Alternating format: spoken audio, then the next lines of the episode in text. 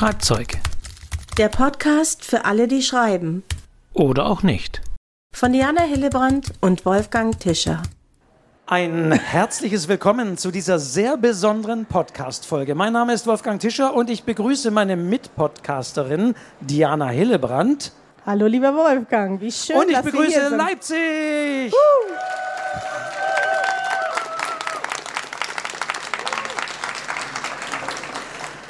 Dies ist die erste Live-Podcast-Folge des Schreibzeug-Podcasts hier von der Leipziger Buchmesse 2023.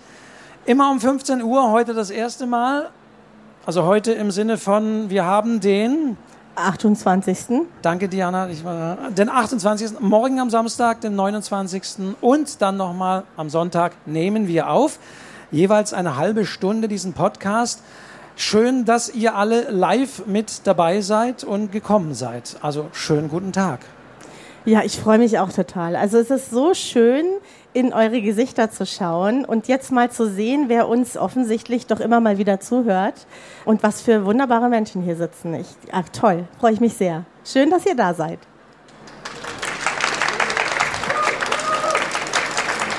Und wenn ihr das jetzt als Mitschnitt hört, dann ist es eine Woche später, denn immer alle 14 Tage, sonntags 0 Uhr, geht dieser Podcast ja online. Und wir werden diese drei mal halbe Stunde, die wir hier aufnehmen, zusammenschneiden und dann als Podcast auch im Schreibzeug-Podcast und überall, wo es Podcasts gibt, dann nochmal ausstrahlen, zur Verfügung stellen, zum Download anbieten. Genau so ist es. Und ihr erlebt uns so, wie wir das tatsächlich sonst auch immer machen. Wir haben nichts, keine Bücher. Wir setzen uns quasi zusammen heute in echt und sprechen und heute unbedingt mit euch. Bin schon sehr gespannt auf eure Fragen zum Thema Schreiben oder auch nicht. Und dann machen wir eine ganz tolle Folge mit euch. Denn ansonsten haben wir immer ein Thema, zu dem wir sprechen, rund um Schreiben. Wer das tatsächlich noch nicht gehört hat, also unter schreibzeug-podcast.de kann man sich auch alle mittlerweile 44 Folgen anhören. Da geht es um das Thema Pitch, da geht es um Thema Figuren, Anfänge, Verlagssuche, Self-Publishing. Also die unterschiedlichsten Themen beleuchten wir da, die Autorinnen und Autoren interessieren könnten oder sollten. Und dies sind natürlich drei besondere Tage und besondere Folgen, bei denen wir gesagt haben, wir gehen auf Fragen ein, die vielleicht aufgekommen sind, die generell bestehen. Und wir hoffen, wir bauen auf eure Fragen zu Schreibthemen. Und keine Angst, wenn ihr sagt, oh, das ist jetzt sehr weit von der letzten Frage entfernt. Es soll heute um alles Mögliche und um das Verschiedenste gehen, was einen als Autorin, als Autor interessieren kann. Ich möchte erstmal wissen, mit Handzeichen, wer von euch schreibt selbst? Hey. Das sind Fast alle. naja, fast 90 bis 100 Prozent der anwesenden Arme, die hochgehen. Ja, dann habt ihr ja Fragen parat. Also fangen wir direkt an, Wolfgang, oder? Fangen wir, gehen wir direkt, also wir haben natürlich schon angedroht, dass wir jetzt ins Publikum gehen zu euch, denn die Leute, die das dann hören, wollen natürlich auch die Fragen hören. Also insofern müssen wir hier nach Datenschutz Ja. und so sagen, ihr seid dann zu hören. Ihr seid braucht, in unserem Podcast. Ihr braucht aber nicht euren Namen nennen. Ihr könnt einfach die Frage stellen. Und ihr braucht doch nicht erzählen, was ihr schreibt, weil ich kenne euch doch. Wenn man da das Mikro hinreicht, dann ist die halbe Stunde um, wenn die Leute erzählen sollen. Okay, also insofern. Erste kurz, Frage. Und sag ich, erste Frage. Diana, Frage. Du, du gehst ins Publikum. Ich gehe jetzt mal ins Publikum. Wer hat, wer traut sich? Ich komme jetzt. Und wenn ihr euch nicht traut, dann, dann komme ich einfach. Ne? Ich kenne da ja nichts, habe ich euch ja schon gesagt. Ihr schreibt ja alle. Ihr habt ja alle schon gesagt, ihr schreibt. Also was schreibt ihr denn so? Was wollt ihr denn so wissen? Dann frage ich was, was so halbwegs zur letzten Folge passt, hoffe ich. Ich weiß nicht, wie sehr du unter dem Imposter-Syndrom jemals gelitten hast oder ob. Aber wenn man jetzt als Autor noch keine größeren Erfolge vorzuweisen hat, gibt es da irgendwelche Tipps, damit umzugehen? Geht das irgendwann wieder weg? Ja, ist das normal? irgendwelche Tipps, sich davon nicht so ausbremsen zu lassen? Dass du noch keine Erfahrung hast. Ja, der erste Tipp ist, jeder hat mal angefangen. Und wir sollten wie immer, ich mache ja immer so die Wikipedia, das Imposter-Syndrom. Also auf Deutsch würde man vielleicht so ein bisschen das Minderwertigkeitskomplex, dass manchmal sogar erfolgreiche Autoren denken, sie sind nicht erfolgreich genug oder das reicht nicht oder oh Gottes Willen, ich schreibe eigentlich gar nicht so gut und was ist, wenn es den Leuten auffällt, dass ich gar nicht so gut schreibe? Das ist das, wenn ich mal so richtig Ja. zusammen, was man darunter versteht. unter diesem Imposter-Syndrom versteht. Da sind wir ja schon ein bisschen drauf eingegangen bei der Folge Superautoren. Das war ja so ein bisschen ironisch gemeint, ja.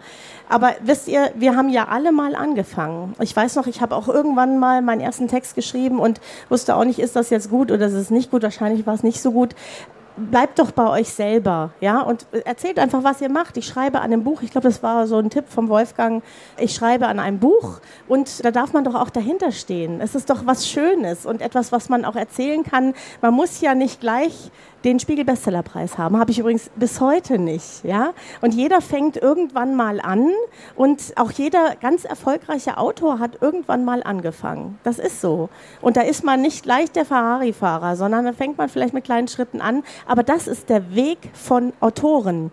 Also freu dich, steh dahinter und begeister dich für deinen Text und für deine Geschichten und für deine Fantasie. Dann ist alles wunderbar. Oder? Selbstzweifel gehören dazu würde ich sagen, zum Autorendasein. Ich bin ja hier nicht in der Rolle des Autors, aber natürlich, ich glaube, letztendlich hilft ja auch Selbstzweifel im positivsten Sinne, einen Text besser zu machen, weil vielleicht ist ein Teil davon ja berechtigt, vielleicht finde ich da noch Dinge. Es darf natürlich tatsächlich nicht überhand nehmen, dass Selbstzweifel dazu führt, dass man dann entweder gar nicht mehr schreiben kann oder es gar nicht mehr rausgeben möchte oder mit dem Überarbeiten nicht mehr fertig wird. Es ist letztendlich auch, wo ich mir vorstellen kann, ich glaube, weil ich ja keine Romane schreibe, äh, ich würde tatsächlich nach der ersten Seite schon wieder anfangen beim ersten Satz. Und ist er denn wirklich so gut? Anstatt zu sagen, der erste Satz ist sowas von belanglos, wenn ich angefangen habe zu schreiben, da feile ich ja noch nicht am ersten Satz, sondern an dem ersten Satz feile ich vielleicht, wenn ich alles geschrieben habe und wenn es vielleicht schon mal am zweiten Lektorat war, ja, dann kann es sein, dass man nochmal umstellt und sagt, ah, kann noch ein bisschen knackiger werden. Also insofern, ja, ich denke, man muss die Balance finden, aber Selbstzweifel, das kann ich zumindest als jemand sagen, der auch Autorinnen und Autoren interviewt, gehören auch bei bekannten Autorinnen und Autoren dazu.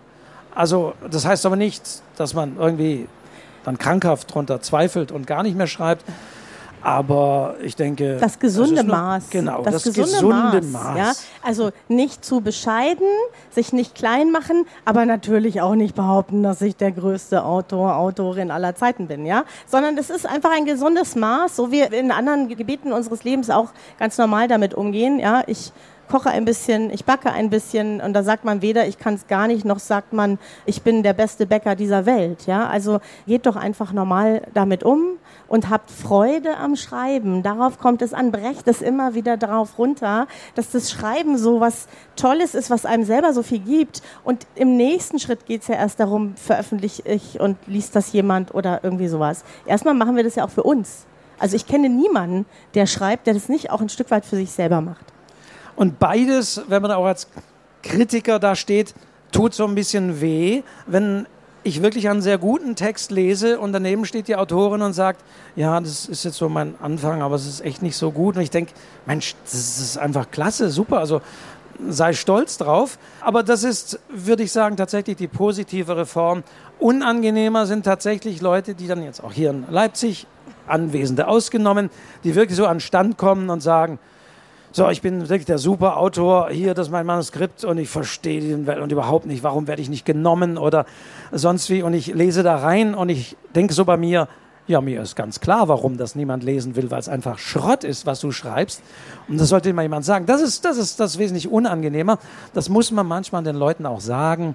Natürlich in etwas gesetzteren Worten. Aber. Doch ja. mal mit eurem Manuskript zum Wolfgang auf den Also seid, aber seid lieber im Ansatz zweifeln da an eurem Text. Es ist sicherlich positiver, als dass ihr glaubt, ihr habt das Nonplusultra-Buch geschrieben, nur außer euch hat es noch keiner gemerkt. So, jetzt machen wir weiter mit der nächsten Frage, Wolfgang. Ja. Bevor wir uns hier Soll verplaudern. Ich diesmal, jetzt, jetzt wir machen im Wechsel, oder? Ich diesmal ins ja, Publikum. Jetzt gehst du ins Publikum. Und da geht Ach, eine mal, Hand da trauen hoch. sie sich auch gleich das ist jetzt, mehr. Das ist die Hürde ist übersprungen. Ja, also vielen Dank auch für die erste Frage. Das ist sie immer musste ja. Ich habe sie ja gezwungen. Immer am schwierigsten. So, jetzt gehe ich mal hier hin für die nächste Frage. Was sind eure Lieblingsbücher? Eins jeweils. Das ist ja die Frage aller Fragen. Ne? Das ändert sich ja irgendwie ständig. Aber es gibt tatsächlich ein Buch, das mir aus zwei Gründen, glaube ich, sehr gut gefällt. Das sage ich auch immer wieder. Und da ist es bei mir der Friedhof der verbotenen Bücher. Nein, äh, wie heißt es denn? Von Carlos Ruiz Zafón.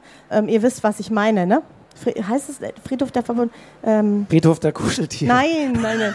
Carlos Ruiz davon, es fällt mir gleich wieder ein. Ähm, Normalerweise googeln du, wir ja du, immer Google parallel. mal, Wolfgang. Das mag ich sehr, weil es eine, auch eine gewisse poetische Sprache hat. Und es gibt noch etwas. Und zwar, jetzt erzähle ich wieder eine kleine Anekdote.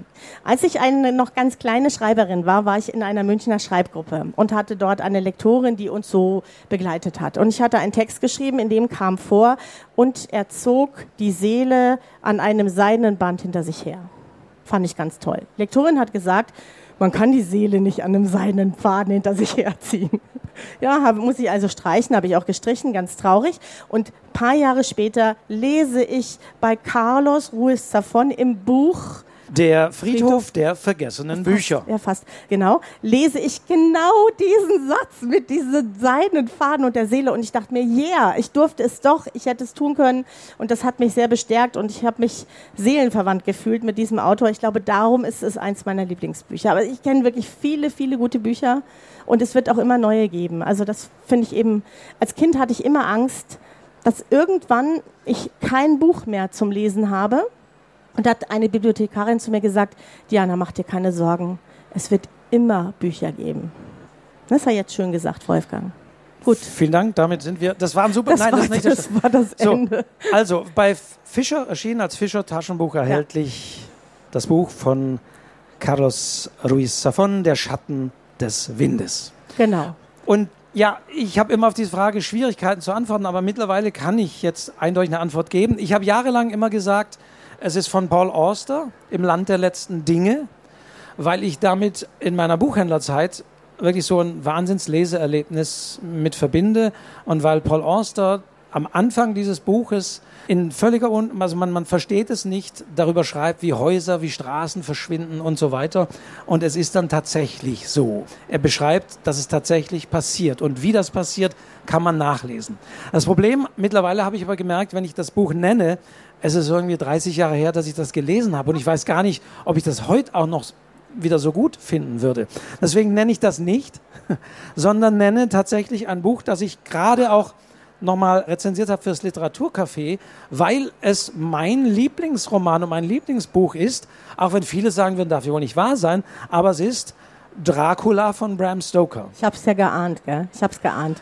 Weil zum einen, weil viele jetzt denken, oh, Dracula, das ist ja rauf und runter genudelt oder verbinden hier Christopher Lee und blutige, triefende Szene oder gar äh, Roman, oder naja, das ist positive Roman, den Polanski, den Film, das Musical wahrscheinlich weniger. Okay, aber dieser Roman von Bram Stoker, der ja Anfang, also um 1900 irgendwas geschrieben ist, 1908 in einer deutschen Übersetzung erstmal hier erschienen ist, der ist in meinen Augen wirklich unterschätzt, weil ihn die wenigsten gelesen haben. Und er ist so zeitgemäß nach wie vor. Ich habe das auch mal geschrieben, weil man denkt ja, dass ja also um 1900, da ist so ein bisschen noch wallende Kleider und sonst wie. Ja, aber zum Beispiel Bram Stoker, das ist ein Briefroman und das finde ich ein spannendes Genre, in Briefen Handlung zu erzählen. Und er hat sogar phonographische Aufzeichnungen quasi transkribiert. Das heißt, schon damals gab es Aufnahmegeräte und das fand ich klasse, dass man könnte es genauso heute erzählen, nur heute würden die Leute natürlich das mit der Sprach-App aufnehmen.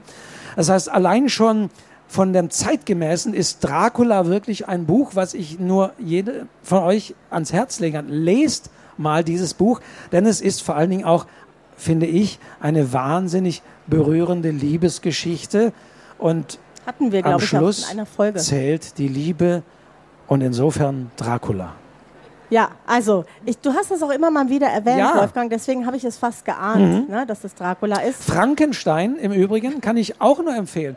wer Frankenstein von Mary Shelley noch nicht gelesen hat, wer nur dieses Monster von Boris Karloff kennt, Frankenstein ist ebenfalls ein sehr berührender Roman. Und wenn dieses Monster dort sitzt in seiner Hässlichkeit und von der Menschheit nicht wahrgenommen, es, es darf sich nicht zeigen. Er sieht, das Monster ist hässlich und die Menschen fürchten sich vor diesem Monster, dann ist das für mich einer der traurigsten Momente in der Literatur. Also jetzt hat er aber hier seine Ja. Hosen ausgezogen, So. Wolfgang, ne? So, ganz einfache Frage und dann kommt da, ne? Naja, so eine. Gefühlswallung von dir, Wolfgang. Sehr schön. Gut, ich würde wieder losziehen für Ja. die nächste Frage.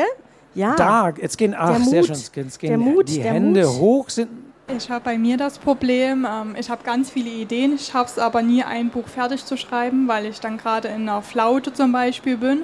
Dann habe ich die nächste Idee was mir, von dem nächsten Roman, was mich total gerade fasziniert, wo ich dort übelst hyped bin und dort zu schreiben und das erste gerät dann in Vergessenheit. Habt ihr da Tipps? Na klar, literarisches ADHS. genau. Das ist etwas, was ich total oft höre. Ja? Also es gibt irgendwie zwei Arten von Autorinnen, Autoren. Die einen sagen, mir fällt gar nichts ein und die anderen sagen, mir fällt so viel ein. Ich fange eigentlich immer wieder was Neues an. Hast du vielleicht auch schon gehört. Und mein Tipp ist, für so ganz kreative Leute ist das. Ne? Man sollte vielleicht so ein Hauptprojekt haben und sagen, da will ich jetzt wirklich mal dranbleiben. Und natürlich kommen rechts, links und weiß ich nicht wo immer mal andere Ideen. Und ich schreibe mir die immer auf. Ich habe immer ein Buch dabei, ich könnte es euch jetzt zeigen. Und immer wenn da so eine Idee aufkommt, dann skizziere ich die ein bisschen und sage, darum kümmere ich mich später. Meine Erfahrung ist, man kann so zwei Bücher gleichzeitig schreiben. Ja? Bei mir ist das jetzt gerade ein Kaffeebuch, also was, wo ich recherchiere und ein Roman. Ja? Und dann wird es aber zu viel. Und alles, was mir drumherum einfällt, manchmal auch sehr spontan, das parke ich. Und dann ist es aber aus dem Kopf. Und so kann man ein bisschen damit jonglieren. Aber man muss sich vielleicht schon irgendwann so ein bisschen konzentrieren auf eine Sache. Ich glaube nämlich, das hat viel mit Angst zu tun. Die Angst, dran zu bleiben. Die Angst, wirklich was Langes zu schreiben. Es ist ja viel einfacher, was Neues anzufangen. Wissen wir alle, ne? Da ist man im Schwung und die Idee ist noch ganz frisch. Aber diese Angst zu überwinden, zu sagen, ich bleibe jetzt mal da dran, die ist es eigentlich, die es da zu überwinden gilt. Oder Wolfgang? Die Dinge aufschreiben ist aufschreiben? sicherlich sinnvoll. Das kennt man ja auch von anderen Dingen. Wenn man sagt, oh, ich muss dieses noch und jenes noch. Und im Kopf formt sich dann plötzlich so wahnsinnig viele Dinge, an die man denken muss. Und wenn man sie aber mal aufschreibt und feststellt, nee, es sind wirklich vier Dinge und Punkte, die ich jetzt heute noch erledigen muss oder sonst wie, dann ist das schon mal wichtiger. Und ich schreibe ja nicht, aber ich stelle mir das natürlich ähnlich vor, dass man eben nicht beim Schreiben so eine Idee hat, oh, diese Nebenfigur, das ist eigentlich auch interessant, da könnte man eigentlich auch noch mehr draus machen und vielleicht auch nochmal und so weiter, dass man es in dem Moment sich wirklich auch nochmal aufschreibt. Dann hat man diese Idee da, dann ist die auch mal geparkt und dann ist sie nicht im Kopf mit, Moment, ich hatte jetzt beim Schreiben der letzten Seite irgendwie zwei andere Ideen, was war das nochmal? Moment, die Nebenfigur, die und ja, ich glaube, aufschreiben, fixieren, parken, wie du es nennst, ist da sicherlich eine gute Lösung. Genau, und sich nicht verzetteln. Und ne, das ist so, ich kenne das. Und dann musst du einfach dir selber auch eingestehen, dass das auch ganz viel mit Angst zu tun hat. Die Angst, an diesem Projekt zu bleiben. Die Angst, dass es vielleicht nicht gut genug ist. Die Angst, dass du nicht fertig wird. Die Angst, dass es ein langes Buch ist. Und das ist das, was dahinter steckt. Und dann fangen wir mal eben schnell was Neues an. Das ist ganz typisch, so sind wir Menschen. Ja, wir gehen immer den leichtesten Weg. Und da muss man sich vielleicht ein bisschen zusammenreißen. Und du kannst dir aber ein zweites Projekt erlauben. Einen kleinen Ausflucht darfst du dir erlauben, ja, für die ganz schlimmen Momente. Aber mehr würde ich nicht machen. So meine Erfahrung. Aber vielleicht gibt es auch Leute, die fünf Bücher schreiben, was weiß denn ich. Zumindest gibt es die fünf Bücher lesen parallel. Ja, okay. Genau. So. Nächste Frage. Dann war das Ja, ja, da, jetzt- da Fragen. Also jetzt gucken wir nochmal, weil wir müssen ja jetzt für heute auch auf die Uhr schauen. Ja, da sind zwei Hände hochgegangen, wenn ich das richtig gesehen habe. Ja. Sonst noch jemand, so der unbedingt? Sonst kommt ihr morgen einfach wieder. Weil wir können sich vielleicht Da noch eine hinten, dritte, da aber hinten, je nachdem. Also, Da- wir, wir also. fangen, ich fange jetzt mal hier an, mach der Reihenfolge nach, weiter. Okay, die Frage bitte. Ja, hallo, meine Tochter äh, hat eine sehr schöne Kindergeschichte ge- für ein Kinderbuch geschrieben, finde ich ganz toll. Und jetzt ist sie halt zusätzlich auch noch Grafikdesignerin. Und jetzt ist halt die Frage, ist das möglich, dass sie beides macht? Also vor allem ist es ein besonderes Thema. Ich habe heute hier geguckt. Es gibt eigentlich nichts in dieser Art an Kinderbüchern, die, also es geht um Nachhaltigkeit, um Upcycling oder so. Und ich habe mir ist nichts aufgefallen. Ich habe gesucht, ob ich was finde. Aber das Problem ist ja meistens, dass Illustratoren ja, werden gestellt und man kann selten beides machen, den Text und die Grafik. Gibt es da eine Chance oder wie sollte man das tun? Also du hast vollkommen recht. Normalerweise ist es so, dass die Verlage ihre Illustratoren haben, auf die sie immer wieder zugreifen, weil die wollen ja auch, dass Bücher dann ähnlich aussehen, dass sie ins Programm passen und solche Sachen. Ich bin ein Beispiel dafür, dass es auch anders geht. Ja, meine Kinderbücher, da hatte ich die Illustratorin tatsächlich mit an Bord. Das ist aber eine große Ausnahme. Aber das gibt's schon immer wieder. Es gibt schon Autoren, auch sehr erfolgreiche. Mir fällt jetzt gerade der Schmachtel ein mit der Holunderblütenweichen Kirchenmaus. Wie heißt sie denn noch? Tilda Apfelkern.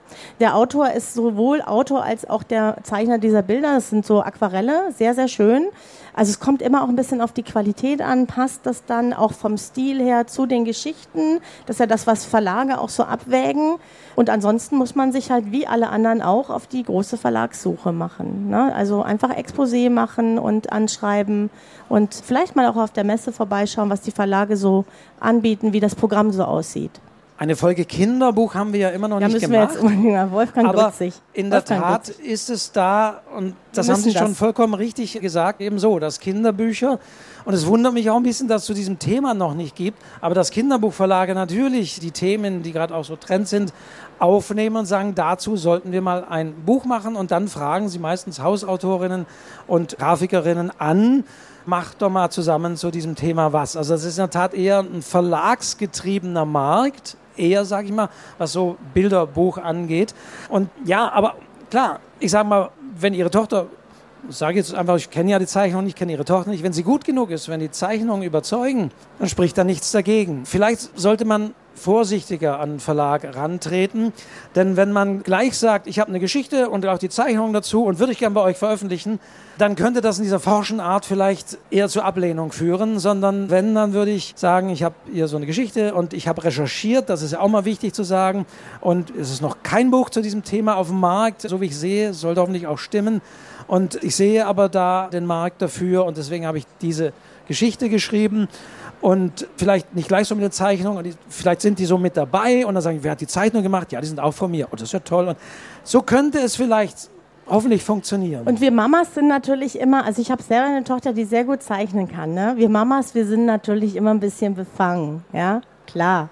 Also ruhig auch nochmal andere Meinungen einholen, was andere so sagen, ja. Die haben einen anderen Blick da drauf, das ist einfach so. Wir sehen das mit dem Herzen, ne? können wir gar nicht raus aus der Nummer. Insofern ruhig auch nochmal eine dritte und vierte Meinung vielleicht einholen, ja. Nächste Frage. Danke für Was? diese wichtige Ergänzung. Wir sagen ja immer, Familienmitglieder sind die schlechtesten Ratgeber. Nichts Meiner sagt ja immer nur schön. Und, wie gefällt dir die Geschichte? Schön. Ja und, Wa- was ist schön? So, wir kommen zur nächsten Frage. Ich hatte das Problem ungefähr beim Hälfte des Buchs hatte ich eine Flaute. Ungefähr ging die ja drei, vier Monate. Ich wusste nicht, wie ich die Handlung weiterführen sollte. Hatte richtiges Blackout. Und das kam zwar wieder, aber kann man irgendwie mit Tipps, Tricks sich Inspirationen holen, damit sowas erst gar nicht passiert? Die Flaute, ist das schön, das ist schon die zweite Flaute hier heute. die Flaute, die kommt manchmal daher, dass es an den Figuren liegt.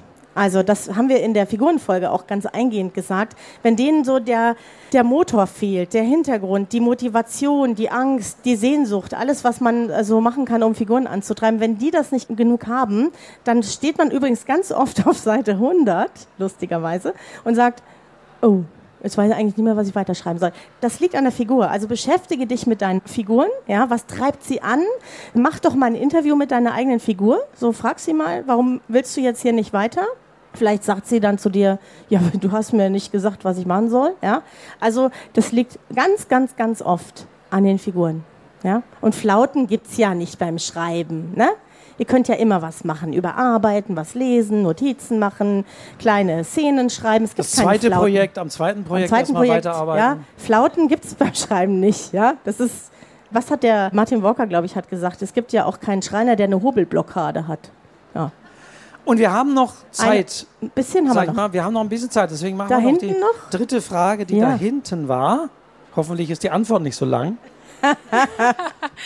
Ich habe mal eine Frage, die sich ja auf den Bereich autobiografisches Schreiben bezieht. Wenn man jetzt wirklich von Personen erzählt, die man kennt, die Namen aber umändert und vielleicht auch irgendwie ein bisschen dazu schreibt, dass es auch Fiktion ist zum Teil. Und wenn man vielleicht auch am Anfang des Buches ein Zitat verwenden möchte von einer noch lebenden Person. Wie verhält sich das rechtlich? Können Sie mir das vielleicht auch sagen? Da haben wir eine ganz kurze Antwort, Wolfgang, oder? Finger weg. Nein, die Antwort ist, Wolfgang, so musst du es jetzt auch nicht sagen. Ja. Der ist dann immer so, ne? So wie so ein Kritiker. Nein, ihr müsst dann, ihr müsst dann halt fragen. Ja, es ist tatsächlich so, wenn sich diese Person in irgendeiner Form wiedererkennt und da reicht es nicht, die Haarfarbe, den Namen zu ändern und sagen, Huch, es ist ja Fiktion. Ja, wenn der sagt, du, das haben wir erlebt, du kannst mir nichts erzählen, dann hast du ein Problem, wenn er dagegen vorgeht. Ja, das wollen auch Verlage nicht so gerne, weil das Buch muss dann immer zurückgeholt werden. Also entweder fragt ihr die Person, darf ich das machen, darf ich dich zitieren, dann ist ja alles gut. Ja, also das ist die einfachste Lösung. Ja, ansonsten ist Finger weg. Ja, denn es ist ja egal ob man es wohlwollend oder gut meint, aber diejenige oder derjenige will gar nicht irgendwie erkennbar oder nicht erkennbar in einem Text auftauchen. Oder ob man tatsächlich sagt, oh, über den wollte ich mal was schreiben, so äh, revanchemäßig. Das ist natürlich die ganz schlechteste Lösung.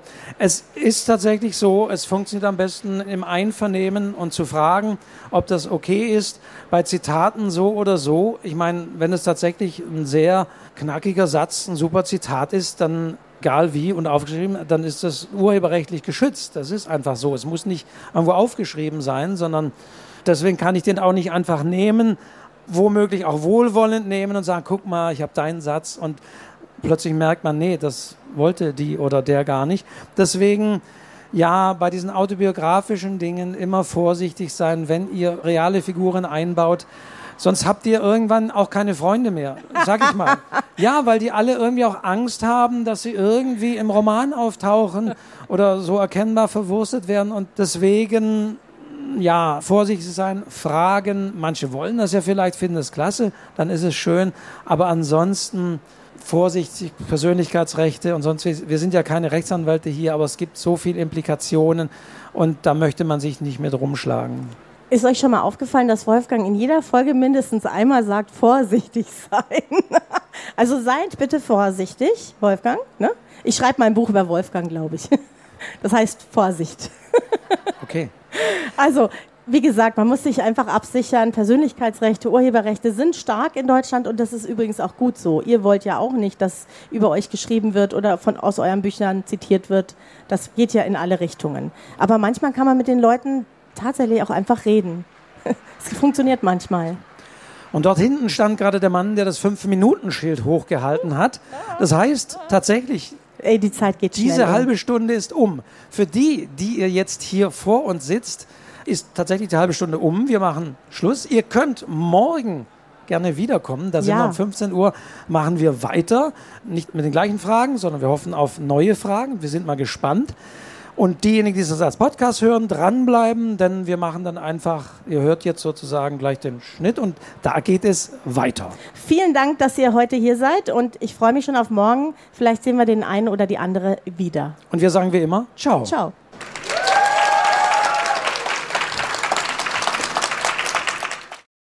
Ich heiße euch hier ganz herzlich willkommen zum Podcast Schreibzeug. Ich sage diesmal euch, denn wir sind das zweite Mal auf der Leipziger Buchmesse. Und wir, das sind meine Mitpodcasterinnen Diana Hillebrand. Jawohl. Und Wolfgang Tischer.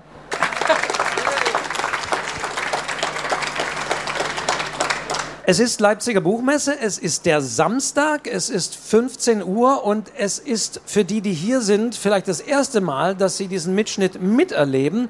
Diesen Podcast Schreibzeug gibt es ansonsten alle 14 Tage, immer sonntags 0 Uhr und wir beide unterhalten uns über Themen, die Schreibende interessieren. Das ist eine hohe Bandbreite. Es gibt mittlerweile auch 44 Folgen und die Themen sind von Buchhandlungen, Dialoge, Superautoren, Bestsellern, also alles Mögliche, worauf wir eigentlich Lust haben und wir hoffen, ihr eben auch. Also wirklich von handwerklichen kleinen Themen, Sprache, Figurenentwicklung bis hin zu auch Buchmesse oder Lesungen organisieren. Das sind so die Themen. Eine Folge hat normalerweise ein Thema. Man kann auf schreibzeug-podcast.de sich auch alle Folgen nochmal anhören. Ansonsten überall, wo es Podcasts gibt, Spotify, Apple Podcasts und so weiter, kann man das abonnieren. Ja, und was uns auch ganz wichtig ist, ist die Interaktion mit euch. Also man kann Feedbacks geben und jetzt sind wir hier auf der Leipziger Buchmesse und auch hier wollen wir mit euch interagieren, denn eigentlich, das wisst ihr vielleicht gar nicht so genau, seid ihr heute unsere Podcast-Folge. Ja, weil wir werden euch Fragen stellen. Ihr könnt das, was ihr schon immer wissen wolltet über das Schreiben oder auch nicht, uns fragen und wir werden versuchen, hier spontan vernünftige Antworten zu geben. Es ist also keine thematische Folge, die dann entstehen wird aus diesen dreimal eine halbe Stunde, sondern es sind eure Fragen, euer Input zum Thema Schreiben an uns und wie gesagt, im weitesten Sinne, was euch interessiert, wo ihr hängt, wo ihr Probleme habt oder ihr könnt euch auch euer schönstes Schreiberlebnis berichten. Alles ist möglich. Erstmal Hände hoch, wer von euch alles schreibt. Ja? Ach, Was würdest du sagen, einige? wie viel sind es gewesen, so prozentual? Die Hälfte? Oder? Die Hälfte, die Hälfte? heute, ne? Heute, heute weniger. Heute weniger, heute sind mehr, die nicht schreiben. So wie du. Ja, Wolfgang. genau. Wir, die Diana ist ja tatsächlich Autorin, Schreibcoach. Ich selbst habe nie auch nur das Bedürfnis gehabt, einen Roman zu schreiben, aber ich schreibe sehr viel über Romane, über Autoren als Literaturkritiker.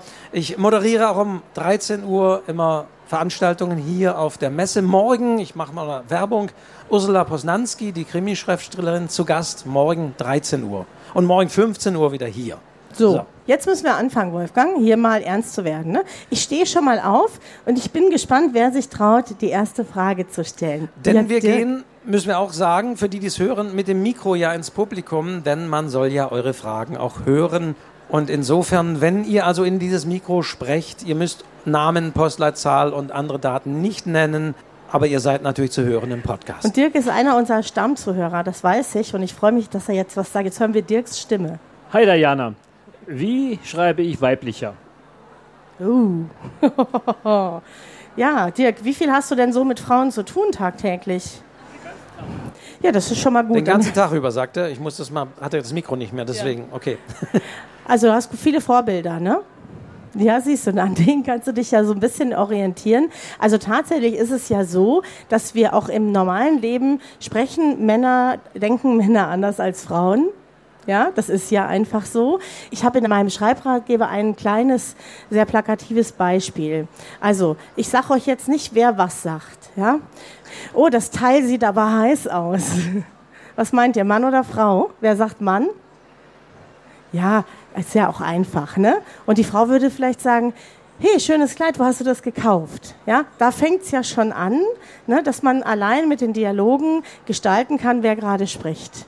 Und ich schreibe zum Beispiel ganz gern aus Sicht eines Mannes. Ich finde das total cool, in diese Rolle zu schlüpfen und zu gucken, wie wird sich dieser Mann in dieser Situation verhalten. Wolfgang, was würdest du sagen? Aber macht es für dich einen Unterschied, ob es dann aus der Ich-Perspektive erzählt ist oder ob das eher die Außensicht ist? Nö, das kann äh, jede Perspektive sein. Ne? Man tritt in den Charakter dieser Figur und stellt sich vor, das ist jetzt eine Frau und wie nimmt eine Frau die Welt wahr? Ja, also Dirk, einfach ist natürlich Einfach kann ja jeder und sonst würden ja auch alle schreiben, ja. Das ist, glaube ich, die Gabe, die man als Autorin oder Autor braucht, dass man sich in Rollen versetzen kann und sich dann, das fängt bei den Dialogen an und wie verhalten sich Menschen und dass Frauen und Männer sich unterschiedlich verhalten, das merkt ihr ja schon immer an unserem Podcast. Das ist einfach so. Wobei mich der Hintergrund der Frage insofern noch interessieren würde, ist das deinen Texten mal gesagt worden? Du hast zwar weibliche Figuren, aber so würden die nie handeln? Oder was ist der Hintergrund der Frage?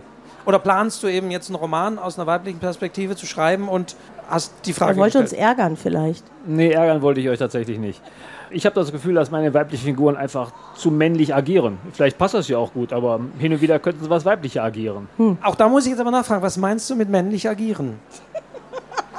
Nein, nein, ja wirklich. Ich meine, wo hast du den Eindruck, deine Frauen agieren zu männlich? Ja, weil es vielleicht etwas martialisch sind. Okay, aber du merkst weil es ja schon selber. Ja, richtig, aber deswegen frage ich ja, wie ich es ändern kann. Ja. Testleserinnen ansprechen, die dir dann die Rückmeldung geben und dir vielleicht auch einen Hinweis geben könnten, wie Frauen sich in der Situation verhalten. Ja. Aber ist nicht der aktuelle Trend tatsächlich die starke weibliche aber Hauptfigur? Martialisch muss sie nicht unbedingt sein. Naja, aber es kommt drauf an, bei Fantasy, so die martialische Kämpferin. Ja, aber wenn Dirk das nicht will. Na gut. Wenn Dirk das nicht will, dass sie martialisch ist, dann kann er sie ja auch ganz anders machen. Das ist ja das Schöne. Du kannst ja alles machen, Dirk, beim Schreiben. Anders als im Leben eigentlich. Ne? Da müssen wir ein bisschen aufpassen. Aber beim Schreiben können wir alles ausleben. Also ich an deiner Stelle, ich würde mich mal mit ein paar Frauen unterhalten.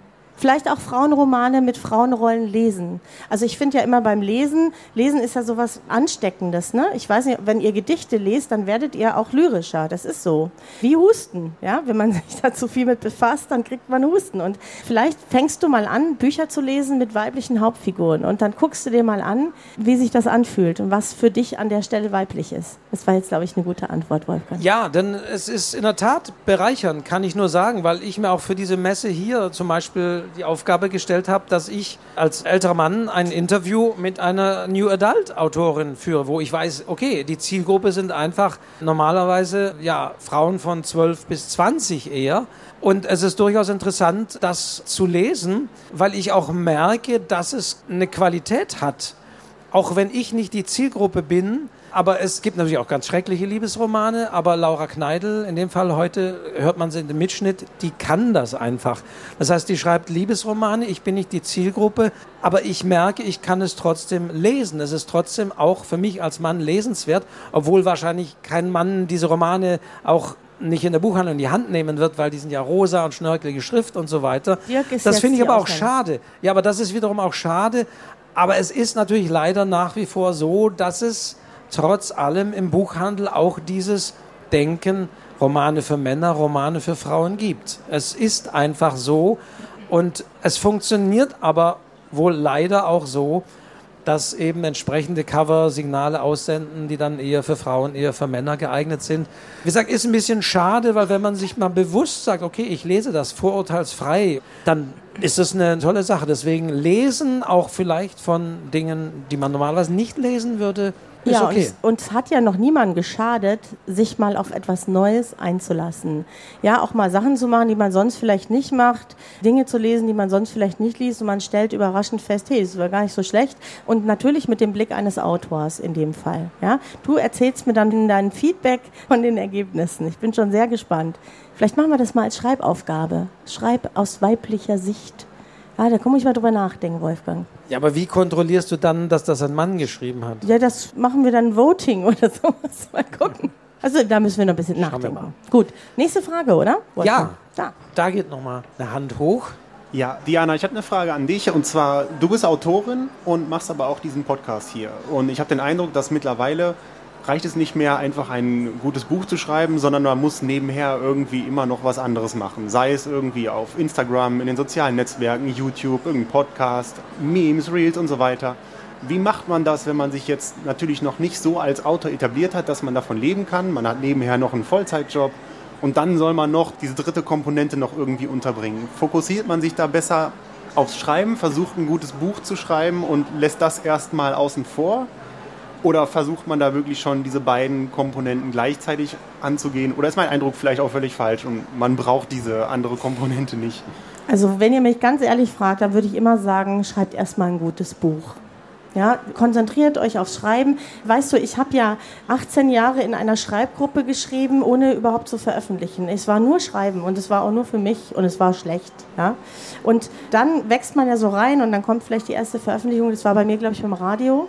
Und dann kommt das und ich würde nie etwas machen, wozu ich keine Lust habe. Also ich mache auf Instagram gar nicht so viel, ich mache ein bisschen was, aber meistens kündige ich unseren Podcast an, Wolfgang übrigens, alle zwei Wochen. Also man darf nichts gegen seinen Willen tun, weil dann hältst du es sowieso nicht durch. Ja?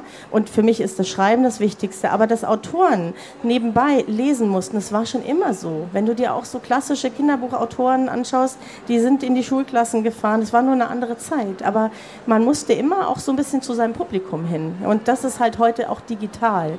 Aber müssen muss auch immer mit zusammenhängen mit wollen. Wenn du da nicht der Typ bist, Patrick Süßkind, das Parfum, hat in seinem ganzen Leben ein Interview gegeben, ist überhaupt nicht auf Instagram, hat aber ein sehr gutes Buch geschrieben. Also würde ich mal sagen, das ist vielleicht mal so ein Ziel, ja. Und dann die Dinge machen, die man möchte, aber sich nicht verbiegen.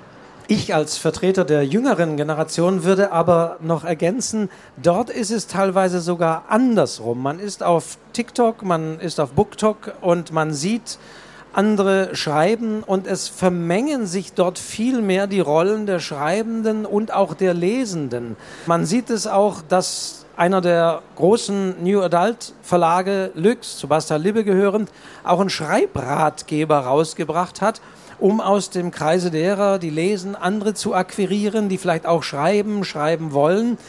Also da ist es teilweise sogar andersrum, dass aus der Nutzung der entsprechenden Kanäle vielleicht auch der Wunsch umgekehrt erweckt wird, kann ich zwischen all den Videos, die ich da durchscrolle, noch ein Buch schreiben? Habe ich überhaupt die Zeit dazu? Ansonsten würde ich aber ergänzend durchaus sagen, man muss es wollen. Wenn die Frage wirklich kommt, wie viel Zeit muss ich denn auf Instagram verbringen? Wie viele Posts muss ich denn am Tag in der Woche schreiben, damit die Algorithmen mich wahrnehmen? Und was wollen die Leute überhaupt da wissen? Wenn ich solche Vorbehalte schon höre, dann ist es in der Tat so, dann ist es ein Zwang. Wenn ich aber ansonsten auch schon Du willst was sagen, Diana? Ja, ganz dringend. Wenn ich aber ansonsten äh, auf Instagram schon bin, da poste, da mache, dann wird das auch für diese Autorin immer mehr zur Selbstverständlichkeit. Man darf aber sich auch nicht verzetteln, dass man zu viel Zeit auf den Social-Media-Kanälen verbringt und meint, das sei das wahre Leben. Denn die Frage ist halt immer, wie viel Follower nehme ich mit und kommen mit. Aber es wird auch für Verlagsautoren immer wichtiger, diese Kanäle zu bedienen. Verlage fragen das mittlerweile auch schon ab. Hast du einen Kanal bei TikTok, bei Instagram oder bist du älter und bist noch bei Facebook oder sonst wie? Aber hast du da schon Follower? Bringst du da schon Leserinnen mit, sprich Käuferinnen für uns. Und Diana, du wolltest was sagen? Ich wollte was fragen. Hast du jetzt etwa gesagt, dass ich alt bin, Wolfgang? Ach so. So durch Nein. die Blume? Nein. Schon ein bisschen. Nein. Ne? Hat er. Hier, ich ja, da, eindeutig. Ja, also das muss ich ja festhalten hier. Ironie Ne? Funktioniert im Internet nicht. Im Übrigen, das habe ich heute Morgen auch in der Runde gesagt bei Kritiken. Ironie funktioniert nicht. Aber ich merke auch im Ja, Podcast. ja, ja, ja. Nicht. Pass nur auf, du. Gut. Ne? Nächste Frage. Nächste Frage würde ich sagen. Ich komme, ich komme, ich komme. Ähm, ja, meine Frage wäre, ob sich ein Verlag anbietet oder Self-Publishing oder ob sich irgendwas dazwischen ergeben kann, ob es sowas überhaupt gibt, unter den Voraussetzungen, dass Marketing die persönliche Hölle ist, vor allem Social Media und man am liebsten in seinem Kämmerchen schreiben mag, aber sich nicht vermarkten möchte. Ja, gibt es da irgendwas dazwischen? Also was gibt's dazwischen? Also wenn Marketing und Social Media die Hölle ist, dann mach's auch nicht. Ja? Wie gesagt, das wird dann auch nichts. Wenn man sowas gegen seinen Willen macht, dann macht man keine guten Posts. Dann haben die Leute da eigentlich auch keine Lust drauf, wenn du keine Lust drauf hast. Ja? Das ist so wie Autoren, die lesen und wollen es eigentlich gar nicht, funktioniert auch nicht richtig gut. Ja? Und die Möglichkeiten sind vielfältig. Ne? Also es gibt einen Haufen Verlage, die brauchen immer neue Bücher, die brauchen immer wieder auch Debüts. Wenn ich so in meine Kursteilnehmerschaft der Jahre schaue, sehe ich auch, dass immer wieder Leute auch Verlage finden. Und wenn man sagt, nee, ich will das in der Hand haben für mich, ich bin vielleicht Social Media affin, ich bin jemand, der gerne rausgeht, dann ist vielleicht auch das Self-Publishing ein guter Weg. Ja, aber da kann der Wolfgang auch noch was dazu sagen. Ja, nein, wenn du das nicht willst, ist Self-Publishing sicherlich nicht der richtige Weg. Zum Self-Publishing, zumindest wenn man es halbwegs erfolgreich machen möchte, gehört eine gewisse Extrovertiertheit. Das muss man einfach sagen. Natürlich muss man immer wieder ergänzen, es gibt dann irgendwo die Geschichte, wo jemand erzählt, ich sage nur zum Beispiel Cornelia Lottosch hat gerade fürs Literaturcafé einen sehr schönen Beitrag geschrieben. Sie sagt zum Beispiel, die hat sie relativ wenig gemacht in den Social-Media-Kanälen und ist trotzdem als Self-Publisherin über die Jahre, das muss man auch ergänzen, über die Jahre erfolgreich geworden. Nicht von heute auf morgen. Aber es kann auch diese Geschichten geben. Aber Grundsätze würde ich schon sagen, so eine gewisse Rampensau-Mentalität gehört leider als Self-Publisher mit dazu, sonst wird es schwierig. Aber jetzt ist, war noch eine Nachfrage. Genau, und zwar würde ich halt ganz gerne das Cover selbst gestalten und alle Charaktere selber zeichnen. Und ich habe halt jetzt mitbekommen, dass das abgegeben wird. Wenn ich mein Buch abgebe an einen Verlag, habe ich darauf keinen Einfluss mehr. Und ich habe alles fertig im Kopf und würde das halt gerne selbst gestalten. Und gibt es da irgendwas dazwischen? Kann ich sagen, hier ist mein Buch und ich habe alle Charaktere schon gezeichnet, es ist alles fertig und habe dann halt eine gewisse Sicherheit irgendwo, dass das dann auch übernommen würde und nicht irgendwas aufs Cover kommt. Ich bin fast gesagt zu sagen, nein. Ich sage auch nein. Denn was passieren könnte und was auf keinen Fall passieren sollte, es gibt Unternehmen, die nennen sich dann Verlage und die machen das für dich und die wollen dann, ich hatte gerade jemand wieder so am Stand, dann vierstellige Beträge oder sonst wie dafür und sagen dir, ja, super und klasse, Ihre Zeichnung, großartig und die Geschichte, wir haben nie was Besseres gelesen. Unsere Lektorinnenkonferenz hat das auch begutachtet und hat sich dafür ausgesprochen. Nur leider sind die Programmplätze und deswegen brauchen wir von Ihnen 15.000 Euro. Können Sie auch in Raten bezahlen, kein Problem. Rechnen Sie mal, also wir sehen da schon Potenzial, die und die Auflage, das rechnet sich schnell. In einem halben Jahr haben Sie die 15.000 wieder drin. Mit solchen Versprechungen, wo manche hier den Kopf schütteln, gelingt es tatsächlich solchen, ich sage es einfach, Abzockern immer noch Leute so ranzuziehen. Sie wollen das nicht machen, nee, wir machen das Marketing, machen wir für Sie alles Mögliche. Also davor warne ich immer und leider auch 2023 trotz Unternehmen wie seriösen Unternehmen wie BOD oder Epubli oder die es auch hier im Umfeld gibt, gibt es leider auch noch diese Abzocker. Und wenn man es, Diana, du kannst mich gerne dann das Gegenteil machen, aber es ist wirklich schwierig, zu sagen, ich möchte die Kontrolle übers Cover, über die Charaktere, ich möchte nicht, dass mir jemand reinredet, und gleichzeitig würde ich so sagen, ja, aber ich möchte, Werbung liegt mir gar nicht und Marketing für mich selbst wiederum möchte ich nicht machen dann wird es schwierig, dann wird es wirklich schwierig, wäre meine Antwort. Die ja. Diana hat immer die hoffnungsvolleren Antworten. in dem Fall, in dem Fall sehe ich es aber genauso. Also es ist einfach so, Verlage haben ja auch so ihre Vorstellungen, wie Bücher aussehen, die haben ihre Illustratoren, die haben ihre Reihen, wo die Leser einfach auch drauf abfahren, wo sie sagen, das sind die Bücher, die uns gefallen. Und das manchmal muss man vielleicht auch diesen Schritt zurückgehen und sagen, ich gebe das jetzt in die Hand von Profis. Das hat manchmal bei dem einen oder anderen so das Gefühl, man würde irgendwas verlieren verlieren. Aber das ist gar nicht immer so, weil die wissen sehr gut, welche Cover funktionieren. Wirklich tolle Leute manchmal an Bord, ja, tolle Illustrationen und manchmal gewinnt so ein Buch. Und vielleicht bist du auf der einen Seite dann Illustratorin und bietest das einfach einzeln an und machst nur den Text. Ja, man kann sich ja auch so ein bisschen, aber es wird bei einem Verlag wirklich nicht gehen. Also dann musst du vielleicht doch ins Self-Publishing und sagen, ich es gibt ja hier die Self-Publisher, die sind, glaube ich, hier sogar irgendwo in der Nähe. Self-Publisher-Verband ist ne, Die sich da zusammengeschlossen ja. haben und auch tolle Ergebnisse machen. Dann hast du es in der Hand und da musst du aber ein bisschen aus dir rausgehen. Oder du machst das Buch nur für dich, machst eine kleine Auflage für deinen Freundeskreis. Es geht doch nicht beim Schreiben immer um das Große. Ja, aber oder was anderes Hoffnungsvolles. Oder du entdeckst tatsächlich, dass dir irgendwann Instagram Spaß macht. Ich meine, das muss nicht für TikTok tanzen oder sonst wie was. Aber ja, ich kenne durchaus auch Autoren, die gesagt haben, nee, nie, ach, dieses Digitale macht alles mein Verlag. Und irgendwann haben sie es aber doch entdeckt und haben sie gemerkt, es macht Spaß. Und das ist ja durchaus auch eine Bereicherung, dass du dann unmittelbar ja das Feedback der Leserinnen und Leser bekommst, dass du merkst, oh, die interessieren sich plötzlich, ob ich schon ein weiteres Buch schreibe und worum es da geht und wie weit ich bin und wie mein Arbeitsplatz ausschaut und so weiter. Also auch das kann ja passieren, dass du vielleicht da reinwächst und wirklich äh, Spaß dran findest an ja, welchem Kanal dann auch immer. Fängst halt mal klein an fang mal klein an und fühl mal rein, vielleicht ist es gar nicht so schlimm. Gut. Eine oh. weitere Frage jetzt mal auf der Seite, dann gehe ich mit dem Mikro mal wieder runter. Ähm, ich habe gar nicht unbedingt eine Frage, aber ich glaube, also für mein Gefühl ist das dazwischen, dass du dein Buch machst im Self-Publishing und dir jemanden suchst, der eine Rampensau ist.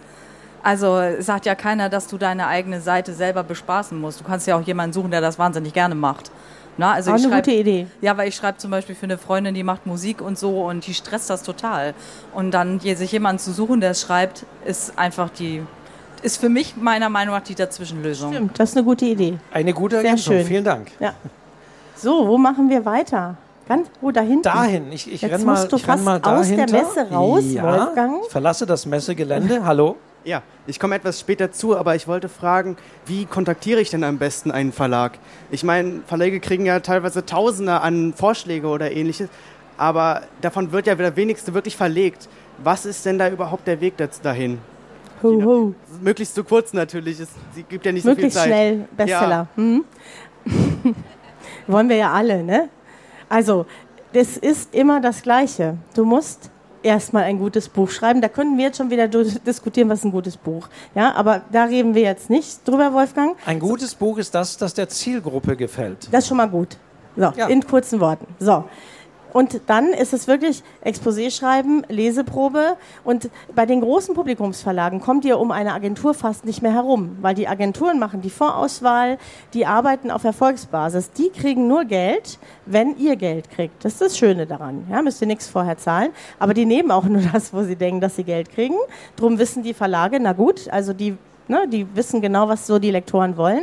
Und ihr müsst dann diese Leute von eurem Buch begeistern, ja, mit am besten mit einem richtig guten Text, mit allem, was ihr zu geben habt, schriftstellerisch. Und ich glaube, das Aller, Allerwichtigste ist, lasst euch Zeit. So schnell hat man eine Absage, überarbeitetes Buch, vielleicht auch mit Testlesern, gebt euer Allerbestes. Wenn ihr tief in eurem Herzen ganz, ganz ehrlich zu euch seid und sagt, ich kann mich jetzt mit meinen Lieblingsbüchern irgendwie messen. Ich habe das Gefühl, das ist jetzt richtig gut dann erst und nicht, naja, ich schicke es jetzt mal weg und dann gucke ich mal, was passiert, ja, weil dann kommt die Absage. Tatsächlich kriegen die Verlage sehr viele, sehr selten wird mal eins genommen, aber jetzt kommt eine Hoffnungsgeschichte. Der Spiegelkasten von Christoph Poschenrieder. Der hat ein Manuskript bei Diogenes eingereicht. Er hatte keine Agentur. Es war sein erstes Buch und sie haben es genommen. Aber es war ein saugutes Buch. Also es gibt immer Hoffnung, aber gib einfach dein Allerbestes. Lass dir Zeit. Und ansonsten ergänze ich auch da wieder das Hoffnungslosere, das unverlangt eingesandte Manuskript ist eigentlich der schlechteste Weg, einen Verlag zu kontaktieren. Man sollte sich idealerweise einen Ruf erarbeiten. Und man hat es einfacher, wenn man sagt, man hat schon einen kleinen Literaturwettbewerb gewonnen, man hat in dem Landkreis mal ein Stipendium bekommen was auch immer, das macht es sicherlich einfacher. Es gibt noch die großen Literaturwettbewerbe, aber sich in kleinen Namen machen, das macht es einfacher, dann Verlage zu kontaktieren. Verlage lieben es natürlich, wenn es eine Vorauswahl gibt. Deswegen arbeiten viele Verlage mittlerweile ja ohnehin mit Literaturagenten zusammen, die diese Arbeit für die Verlage übernehmen. Das heißt, irgendeine Art von Vorab-Qualitätskontrolle. Und das sind natürlich auch Preise, die man gewonnen hat. Auch das ist ein wichtiger Weg. Das ist leider, also ja, aber ich möchte aber am liebsten im Herbst mein Buch veröffentlichen, weil es ist ja fertig. Und auch da muss man sagen, so schnell geht es ohnehin nicht. Also ein bisschen Geduld ist da auch wichtig und vielleicht sich auch so in kleinen Schritten darauf hinarbeiten, um die Aufmerksamkeit der Verlage zu gewinnen. Und ich, was ich auch ganz wichtig finde, sucht euren USP, sucht das in der Geschichte, wo ihr sagt, das Gibt es noch nicht. Das ist was ganz Besonderes in meinem Buch.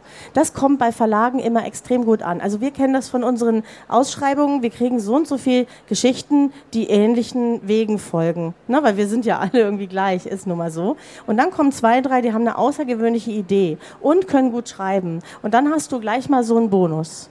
Und ansonsten verweise ich tatsächlich, ich habe gerade mal nachgeschaut, auf die Folge 20 unseres Podcasts. Ist ja alles zu hören auf schreibzeug-podcast.de. Da haben wir über eine Stunde zu dieser Frage, also das, was jetzt wir kompakt nochmal zusammengefasst haben, kann man in der Folge 20 nochmal gezielt nachhören. Aber auch da sagen wir natürlich im Kern das Gleiche. Wir drücken dir ganz fest die Daumen. Gut. Da vorne, da hinten ist auch noch jemand, weil vorne war schon. Ne? Da war schon. Machen wir erstmal mach mal, mal, mal hinten. Wer, wer, noch nicht, wer war da hinten? Ja. Da. Ja, ich komme mal dahinter, weil es meine Seite ist sozusagen. Hi, ich lese immer wieder über Schreibroutinen. Ich schreibe einfach und jetzt frage ich mich, muss ich mich jetzt immer im Pyjama hinsetzen? Muss ich immer ein Glas Wein da stehen haben? Also was ist eine Schreibroutine und was ist wirklich der USP dahinter? Schreibroutine ist das, was du daraus machst. Du musst gar nichts. Man braucht keinen Wein und kein Chalet. Also du hast irgendwann für dich den Weg gefunden, wie du gut schreibst. Manche brauchen auch wirklich nichts. Sie setzen sich hin und schreiben. Ich brauche ja immer ein warmes Getränk Ah, wir sind schon zeitlich fast rum, ne? Also warmes Getränk, aber das ist deine Sache. Du musst gar keine Schreibroutine. Du musst nur eins schreiben. Also das musst du dann vielleicht schon. Ja, hier, heute schon geschrieben, habe ich für euch mitgebracht, ne? Armbänder, kriegt ihr gleich draußen. Dennoch habe ich vor kurzem das sehr schöne Büchlein Schreibwelten mal rezensiert, findet man auf literaturcafé.de, wo wirklich meistens sind es US-amerikanische, englische AutorInnen meistens auch schon Verstorbene, aber auch andere, also, also Astrid Lindgren Eine und sonst super Werbung. Also, also auch also das Schwedische durchaus auch, aber ja, da wurde deren Leben skizziert und wo haben sie geschrieben und wie haben sie geschrieben. Und was nach dieser Lektüre auf jeden Fall hängen bleibt, ist tatsächlich, die hatten alle irgendwie irgendwie ihre Routinen.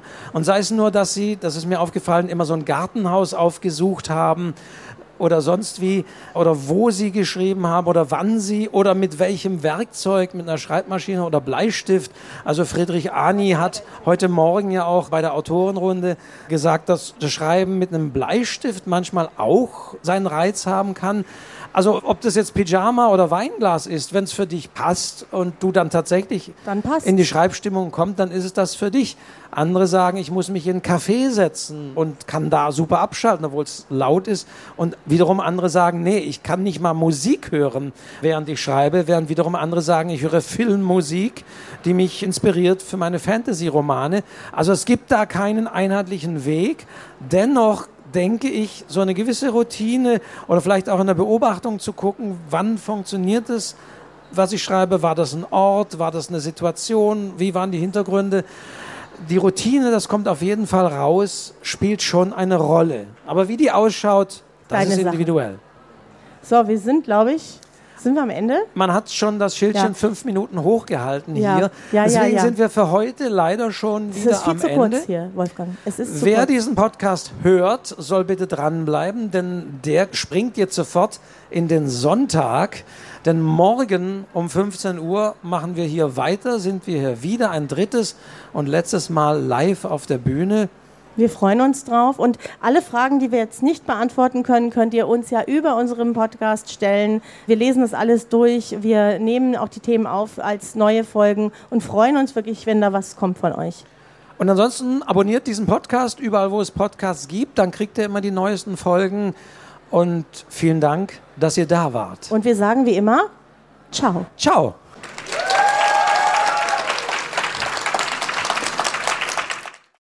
Und damit zum dritten Male auf der Leipziger Buchmesse 2023 herzlich willkommen zu Schreibzeug Live.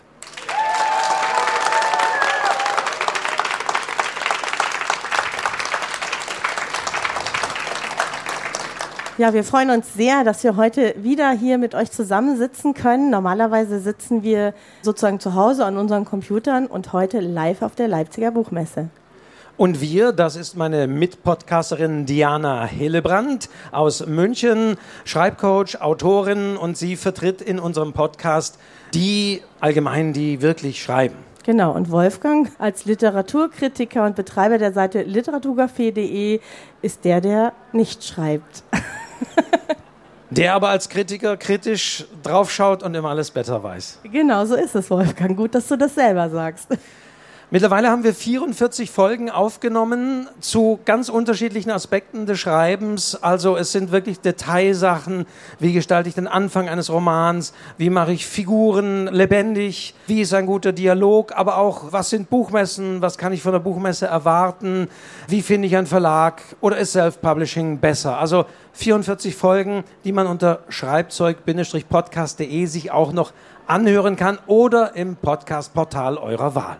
Genau, manchmal machen wir auch Folgen, da könnt ihr uns sogar Texte schicken, die wir dann besprechen und auch sagen, was wir uns so dabei denken, wenn wir das lesen. Gibt es immer mal wieder, meistens so vor den Ferien, ne? so vor den Sommerferien, vor den Weihnachtsferien gibt es immer eine Schreibaufgabe, damit euch nicht so langweilig wird, weil da machen wir meistens eine kleine Pause und laden euch ein, dann mitzuschreiben. Da gibt es immer was Schönes zu gewinnen, nämlich uns. Genau, ein Coaching nur mit uns. Den Podcast gibt es immer sonntags 0 Uhr alle 14 Tage zu hören. Und das, was wir jetzt hier live aufnehmen zum dritten Mal an diesem Sonntag, wird dann mit den anderen beiden Folgen von gestern und vorgestern zusammengeschnitten und ist dann im Podcast zu hören, der nächsten Sonntag erscheint. Genau, das heißt, ihr gestaltet die Folge. Ich bin jetzt schon sehr, sehr gespannt auf eure Fragen. Ich hoffe, jemand traut sich gleich am Anfang. Wir kommen mit dem Mikrofon zu euch und versuchen euch dann eine gute Antwort zu geben. Denn diesmal haben wir kein Thema, sondern ihr macht das Thema, ihr stellt die Fragen und egal was, na nicht egal was, es sollte entfernt mit Schreiben und Büchern äh, zu tun haben, das schon. So, und wir gehen rum und jetzt ist immer die Frage, wer hat, wer hat schon eine Frage? Wer möchte etwas fragen? Guck mal. Traut euch. Traut euch. Guck mal, es geht Wir waren keine. doch Wie, wie keine- bei, aber da jetzt, hinten, da hinten, ne, da hinten. eine, da war Da, ein, da waren eins, auch. zwei, drei. Also fangen wir mal da, da hinten an. Wer war da hinten? Da? Ah ja, okay. Sehr schön. Ich komme das mal Eis hinter. ist gebrochen. Ja, ein Gesicht, das kenne ich. Ein, ups, sorry. So, so viele Leute hier, ich trete schon auf die Füße, Entschuldigung. Also beim Schreiben wie bei so vielen anderen Dingen lernt man ja eigentlich nie aus. Was sind denn Dinge, die ihr erst in jüngerer Zeit so dazugelernt habt? Irgendwelche Erleuchtungen, die ihr hattet? Das ist eher an dich gerichtet, Diana. Erleuchtung habe ich bis heute nicht, glaube ich. Nein, das stimmt natürlich nicht. Also es ist tatsächlich ein stetiger Prozess. Manchmal schreibt man auch nicht unbedingt besser, sondern vielleicht nur anders. Aber wenn ich jetzt so an meine Anfänge denke, die liegen schon eine ganze Weile zurück, dann hatte ich zum Beispiel in meinen Texten, die, die immer sehr tiefgängig waren, auch Metaphern und ich habe das alles sehr ernst genommen. Aber niemand in meinen Geschichten hat auch nur ein Wort gesagt. Ich hatte keine Dialoge da drin, ja. Und irgendwann sprach mich eine Lektorin an und sagte, weißt du, woran ich Anfängertexte immer erkenne?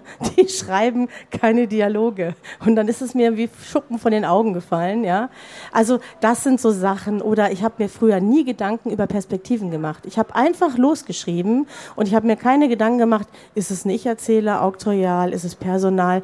Und man kann anders damit jonglieren und anders damit umgehen, wenn man so ein bisschen weiß, was das Werkzeug ist. Und das habe ich über die Zeit gelernt. Und was hast du gelernt, Wolfgang? Ja, ich schreibe ja nicht. In dem Sinne kann ich das gar nicht so beantworten. Was ein Lernfaktor hier auf der Messe war, mag jetzt vielleicht ein bisschen blöd klingen, aber ist tatsächlich, dass ich so ein bisschen gelernt habe, wie es als Autor, Autorin ist, wenn man auch signieren muss. Nein, also tatsächlich ganz ernst gemeint, weil wirklich schon nach am Freitag Leute unsere Podcast-Postkarte, die wir hier gemacht haben, signiert haben wollen. Und Die- plötzlich war ich als jemand, der keine Bücher schreibt, in der Situation, da vorne zu sitzen und zu signieren. Und mir ist immer schon aufgefallen, vielleicht machen wir auch mal eine Folge wirklich Signierstunden Oh ja. oder sonst wie. Erstens, du musst so oft deinen Namen schreiben. Das ist manchmal gar nicht einfach. Und plötzlich malst du da was und denkst, Moment, das ist mein Name. Nein, das klingt jetzt, nein, das, das, das meine mein ich ganz ehrlich. Man muss das auch üben, so oft seinen Namen dann zu schreiben. Wenn ich dran denke, dass Sebastian Fitzek oder Sascha Lobo hat das irgendwann mal gemacht, so eine Erstauflage von, weiß nicht, mehreren hundert durchsignieren als naja, Gag kann man gar nicht sagen. Also ich glaube, ich könnte nach dem 20., 30. Mal meinen Namen nicht mehr schreiben, weil das ist ja wie wenn man ein Wort allzu häufig hört, kennt ihr vielleicht alle, und plötzlich machst du denkst, was, was ist das eigentlich für eine merkwürdige Lautkombination? Und so ähnlich ist es. Und das Zweite ist tatsächlich, insofern machen wir eine Folge, ich habe das gerade bei Ursula Poznanski, die ich moderiert habe, die macht das sehr souverän und das ist wirklich nicht einfach da sitzen und eine Postkarte und unterschreiben und für sich, sondern auch zu wissen, beim Signieren muss ich auch mal wirklich hochschauen, wer steht da vor mir, weil das sind ja nun mal Leserinnen und Leser und das auch zu machen, diesen Kontakt zu haben und interessanterweise sitzt man aber als Autor, als Autorin dann so in der niedrigen Perspektive und vor einem steht dann Große Leserinnen und Leser. Leser und das fand ich eine interessante so gesehen eine interessante Erfahrung, die ich so natürlich nie gemacht habe. Also Wolfgang lernt gerade auf der Messe seinen Namen zu schreiben. Der große Kritiker. Wolfgang, ich würde sagen, ich habe ihn ja überrascht mit diesen Karten. Ne? Er wusste das nicht. Wir werden das nachher üben. Also ihr kommt alle nachher vorbei und holt euch eine Signatur von Wolfgang ab, ja, damit der da. Es war kein Phishing for Compliments, so war das gar nicht gemeint. Nein, zum Üben, Wolfgang. Weil es gibt ja wirklich so viele Aspekte und wir haben ja vieles gesagt. Und wenn wir auch wieder, man muss es auch das nochmal sagen, das habe ich nicht neu gelernt, aber das erlebe ich in Leipzig immer wieder, dass auch im Jahre 2023 Autorinnen und Autoren nicht ihre eigenen Texte lesen können. Aber es ist manchmal wirklich schlimm, dann höre ich hier mit einem Bier ernst sitzen die Leute hier und reden. Also auch da denke ich immer, es ist sehr wichtig für die Leute zu trainieren dass man Pausen macht, dass man mal lauter, mal leiser, selbst wenn es ein noch so bierernster Text ist. Aber das ist nach wie vor ermüdend, häufig dazu zu hören. Genau, die einen müssen lernen zu lesen und die anderen müssen lernen zu schreiben. Wolfgang. So, wir kommen zur nächsten Frage. Da war doch noch irgendjemand, Hier, ne? hier vorne. waren ich komm mal. Da, fangen wir mal. Ja, das ist jetzt dein Part wieder. Diana geht mit dem Mikro ins Publikum. Und die nächste Frage. Ja, meine Frage auch an dich, glaube ich eher. Wenn ich schreibe, ich bin oder generell im Leben ein sehr chaotischer Mensch, was das Planen von einem Roman irgendwie schwierig macht. Gibt es da irgendwas, das einem dabei hilft, ja, vorzudenken und das ja wirklich erstmal bis zum Ende durchzuziehen, bevor man sich an das Schreiben setzt und diese Ungeduld anzufangen, ja, zurückstellt? Schöne Frage, Wolfgang. Da antworte ich doch gerne drauf. Ähm, meinst du jetzt auch konkrete Werkzeuge? Egal was, was immer uns einfällt. Also, als ich angefangen habe zu schreiben, habe ich auch gar nicht geplant. Ich bin vielleicht auch ein bisschen chaotisch. Vielleicht nicht so sehr, aber ein bisschen.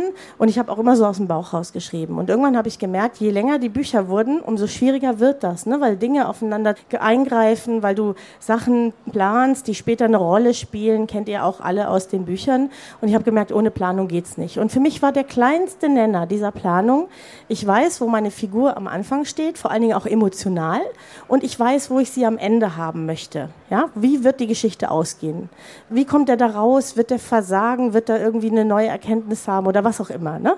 Und dann hast du eigentlich schon so eine grobe Planung, die dich gar nicht so sehr einschränkt. Dann kannst du dir noch überlegen, auf etwa der Mitte der Geschichte ist die Figur am weitesten davon entfernt, sein Ziel zu erreichen. Ja? Und dann hast du wieder ein bisschen mehr. Und so kann man sich da so hintasten. Und weißt du, jeder Mensch ist unterschiedlich. Die einen machen wirklich eine Planung mit einer Excel-Liste, die minutiös jedes Kapitel und jeden Text und alles darstellt. Die anderen machen es ein bisschen gröber. Und wir alle müssen lernen, festzustellen, wie wir sind. Das kann dir auch niemand abnehmen weil jeder auch anders arbeitet. Das ist ja auch das Schöne. Ne? Aber man kann so anfangen mit so kleinen Hilfestellung, dass man so ein bisschen in so eine Planung reinkommt und sich auch nicht verzettelt. Und das kann schon helfen. Und ansonsten einfach üben. Heute schon geschrieben. Ja? Immer schön üben, dann wird es immer besser.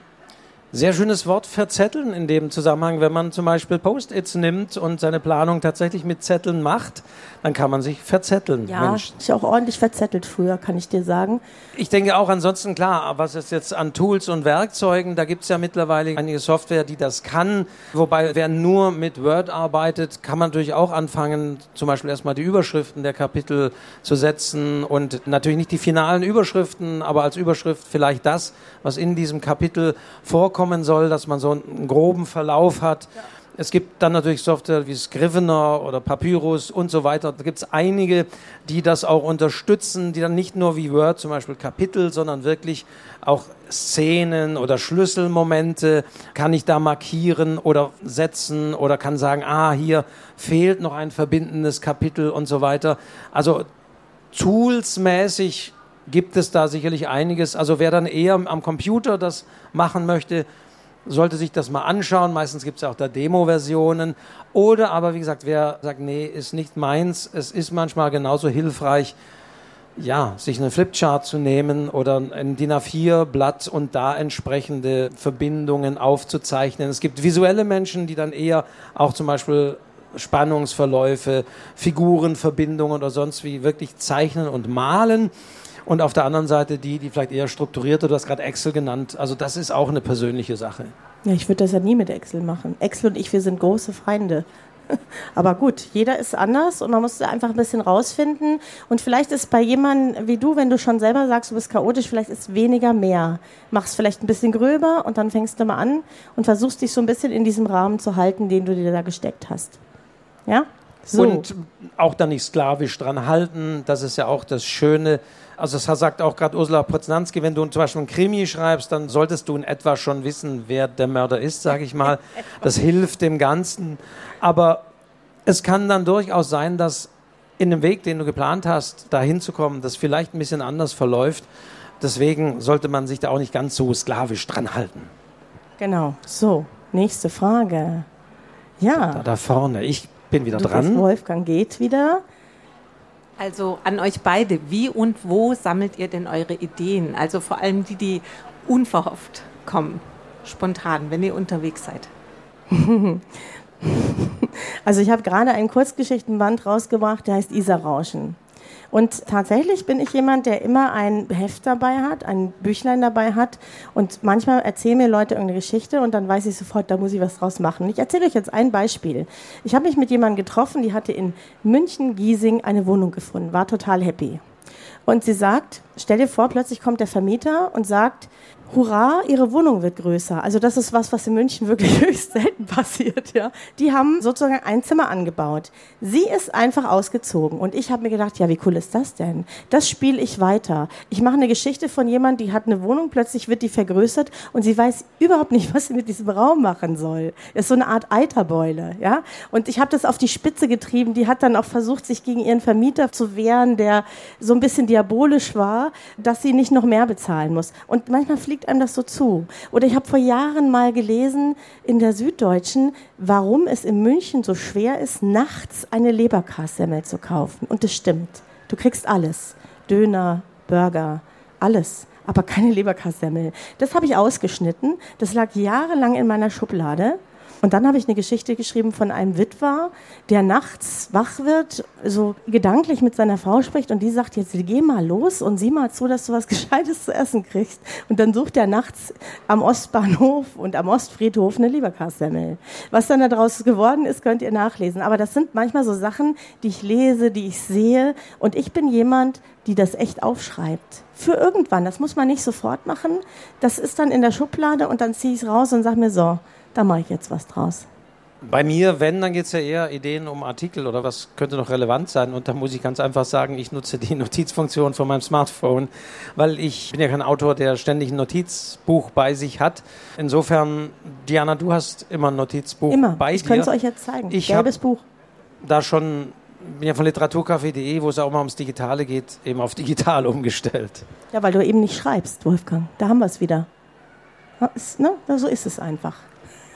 Also, ich habe ein Notizbuch dabei, aber das kann man natürlich auch mit dem Handy machen oder manche nehmen es auch auf. Ja, da müsste ich aber so lange hin und her spulen, das ist mir alles zu anstrengend. Nein, das ist ja, genau, Audiodateien sind leider eben schlecht durchsuchbar. Mittlerweile, ja, gibt es Möglichkeiten, dass es automatisch transkribiert wird, aber Audiodateien kann ich nicht so durchblättern. Und egal Genau. ob digital oder Bücher, hier werden auch Bücher gezückt und es wird mitgeschrieben, wie man sieht. Wunderbar. Also klar, es heißt ja immer, auch heute noch, wenn man wirklich was mit der Bewegung der Hand irgendwie notiert hat, ist das nochmal ganz was anderes, als wenn man die gleichen Tasten immer in anderen Reihenfolgen gedrückt hat. Ja, und so für kleine Szenen und kleine Ideen eignen sich hier. Da hat ja eine, im Publikum hat ja ein kleines Notizbuch dabei. Wobei es stimmt nicht ganz. Ich habe auch nach Leipzig ein Notizbuch mitgenommen. Ich kaufe gelegentlich Notizbücher, weil sie immer so schön sind. Und weil ich denke, oh ja, oh, da könnte ich jetzt anfangen, endlich auch mal handschriftlich Ideen. Und ich habe tatsächlich sehr viele Notizbücher zu Hause, die enden auf der Seite 3 dann. Und dann habe ich irgendwann nichts mehr geschrieben. Also. Ja, das ist jetzt Ja. nicht so ein gutes Beispiel, Wolfgang, ne? Also. Weitere Fragen? Wir machen einfach weiter und Haben tun so, als wäre nichts passiert. Okay. Was habt ihr noch? Traut euch. Ja. Da geht nochmal eine Hand hoch. geh. Äh, gehst du? Okay.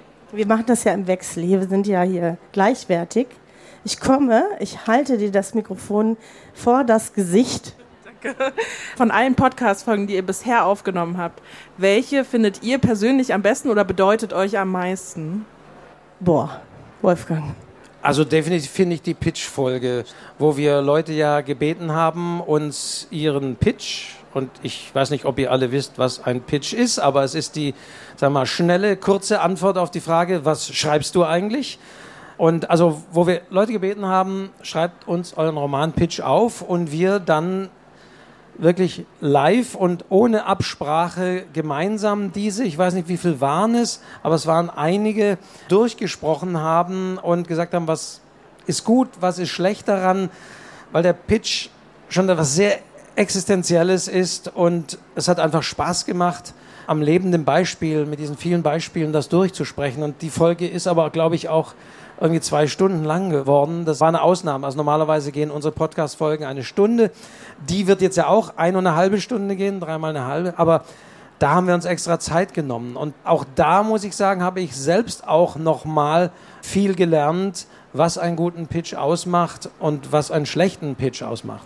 Also ich kann das inhaltlich wirklich fast nicht sagen. Ich, wirklich wahr. Ich mag wirklich viele Folgen. Wenn ich jetzt so emotional daran denke, dann glaube ich, war die erste Folge, wo wir einfach angefangen haben, wo es angefangen hat, ich glaube auch mit dem Thema Anfänge damals und wir unseren ersten Podcast aufgenommen haben und wir sofort gemerkt haben, auch wenn es niemandem gefällt, uns gefällt es auf jeden Fall, weil wir uns einfach unglaublich gut unterhalten haben und es einfach uns auch viel Spaß gemacht hat. Das war der Beginn von etwas ganz Neuem und ganz schön, Wolfgang. Das habe ich, ne? Das sage ich jetzt so zu dir. Jetzt romantisier mal nicht so sehr. Also, ja, aber inhaltlich Kann ich ist, nicht ist dir sagen. ein Thema besonders wichtig? Also ich, ähm, ich fand auch die Weihnachtsfolge toll mit den Weihnachtsgeschichten, wo wir so tolle Weihnachtsgeschichten auch bekommen haben. Diese Fortsetzung von der Weihnachtsgeschichte von So, wo wir den ersten Satz von Charles Dickens Weihnachtsgeschichte. Genau. Aber wenn ihr jetzt sagt, was reden jetzt von Weihnachten, wir haben April, dann könnt ihr diese Weihnachtsfolge auch nochmal nachhören, dann im Dezember. Denn wie gesagt, unter schreibzeug-podcast.de sind alle Folgen auch noch zum Nachhören. Auch die Pitch-Folge kann man da nochmal nachhören. Und wir versuchen ja auch immer letztendlich thematisch das so zu behandeln, dass es eben auch längerfristige Gültigkeiten hat. Und insofern sagen mir jetzt auch viele, sie sind gerade dabei, die alten Folgen aufzuhören, im besten Sinne des Wortes. Genau, die Bestsellerfolge fand ich auch toll. Die Bestsellerfolge hat mir auch. Aber ich kann es wirklich nicht so genau sagen. Ich mag mich nicht festlegen, weil ich finde, es gibt viele schöne Momente in vielen Folgen. Ich weiß, glaube ich, auch gar nicht mehr so genau, was ich alles gesagt habe. Das ist ja auch mal manchmal nicht schlecht. So, weitere Fragen. Noch eine Frage hier in der Runde. Da, Zeit. da hinten. Da Ah, hinten. da Ja? hinten. Okay, hinten, da hinten. Im Off. Moment, ich komme. Ich Wieder komme. verlassen wir die Messe. Ähm, haben Sie irgendwelche Geheimtipps gegen Schreibblockaden? Ja, schreiben. Also, das ist jetzt gemein, ne? Also, ich habe ja hier meine Armbändchen dabei, da kannst du später mal eins abholen, heute schon geschrieben. Also, was gegen eine Schreibblockade am besten hilft, ist, dass du schreibst. Und es ist wirklich egal, was.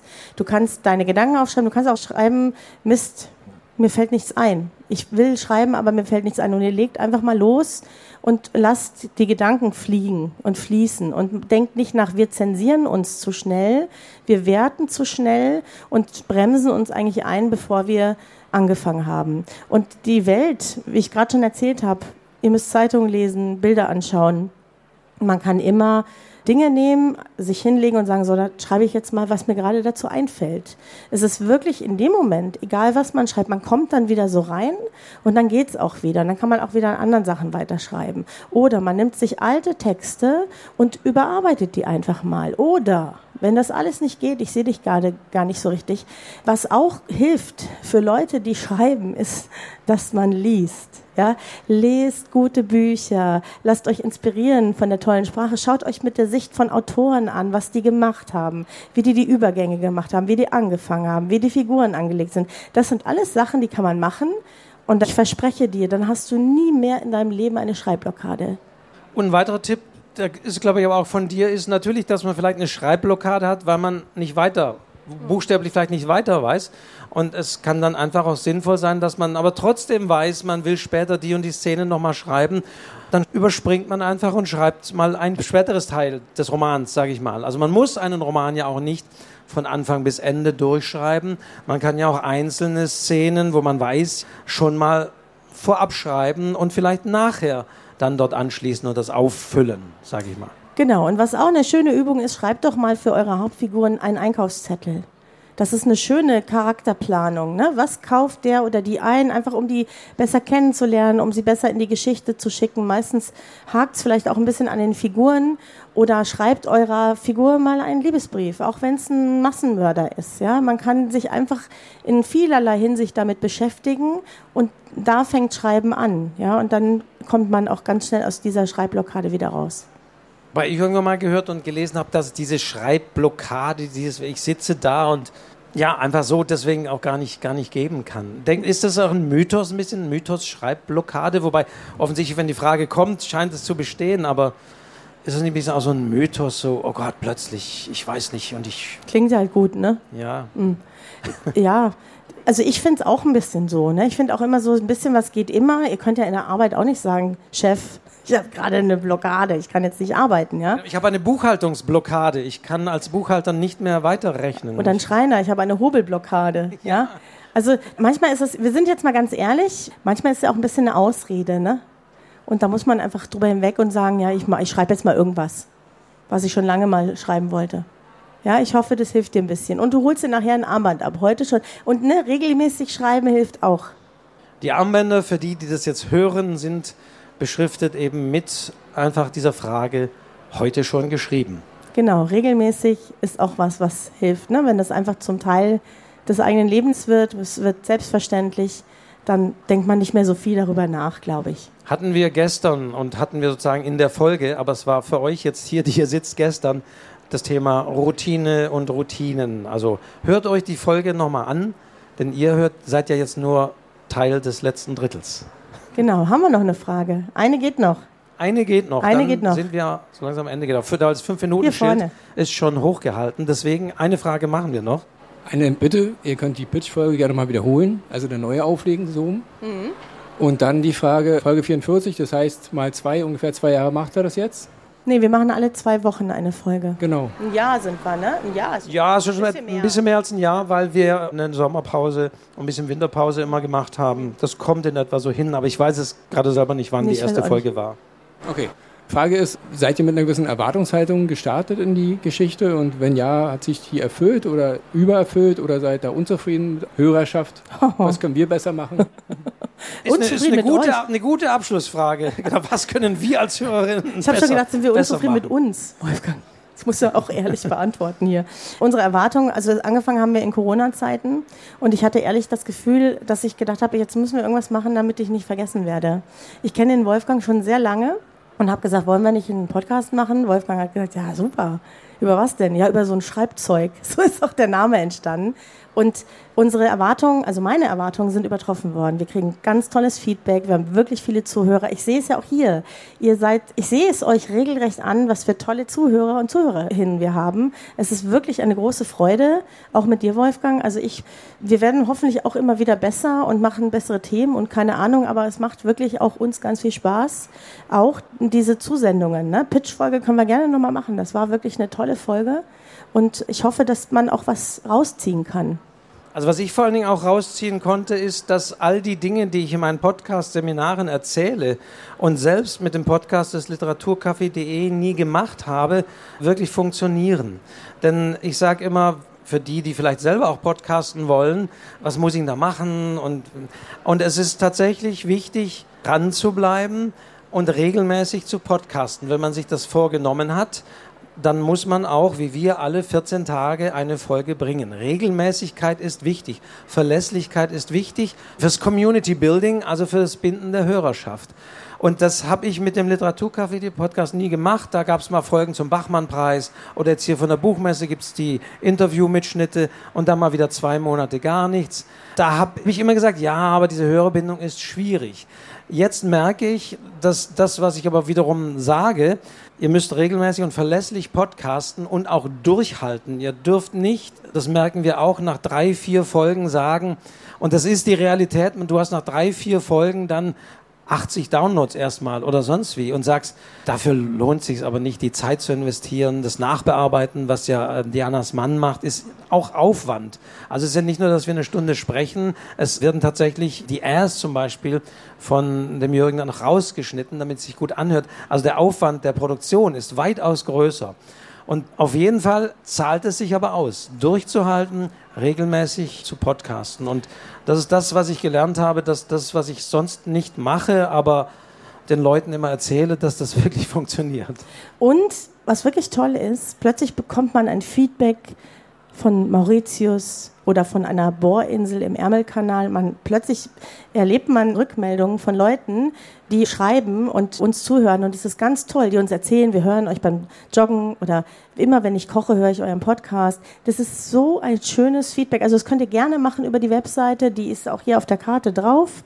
Und wir freuen uns, wir lesen das alles durch, nehmen auch die Themen gerne mit auf und versuchen wirklich so ein bisschen in Interaktion zu treten. Und der Wunsch an euch ist, bleibt uns treu, hört uns weiterhin zu, empfehlt uns weiter. Auch das ist neu, dass Leute sagen, oh, ich höre euren Podcast und empfehlt ihn auch weiter. Das ist großartig. Also macht das, tut das und macht uns Themenvorschläge. Wir nehmen ja durchaus auch diese Vorschläge auf. Wenn es eine Folge hergibt vom Thema, dann machen wir eine gezielte Folge dazu. Wie wir gesagt haben, Kinderbuch zum Beispiel ist lange überfällig, mal da was dazu zu machen. Das wird demnächst kommen. Ja. Und ansonsten gibt es auch die Möglichkeit zu spenden. Stimmt. Muss nicht sein, aber auch das ist toll. Also natürlich bringt das nicht Millionen, aber, Aber auch das Postcard. ist eine schöne Form der Rückmeldung, die ist einfach. Aber Die, Post, zum, genau. zum Beispiel habe ich von Und jetzt Postkarten müssen wir lassen. aber langsam Müssen leider. aufhören. Diana, zum ersten Mal müssen wir leider aufhören. Normalerweise sagen wir, na cool, jetzt haben wir noch zehn. Nee, Schild wurde schon hochgehalten. Das heißt, wir müssen leider für diese Podcast-Folge, für diese Sonderfolge, die es für zumindest die, die es jetzt anhören wird, aufhören. Das war die Folge von die Folge und die Folgen. Ich rede im Singular und Plural gleichzeitig von der Leipziger Buchmesse 2023. Es war mir ein großes Vergnügen. Vielen Dank an euch, dass ihr bei uns wart.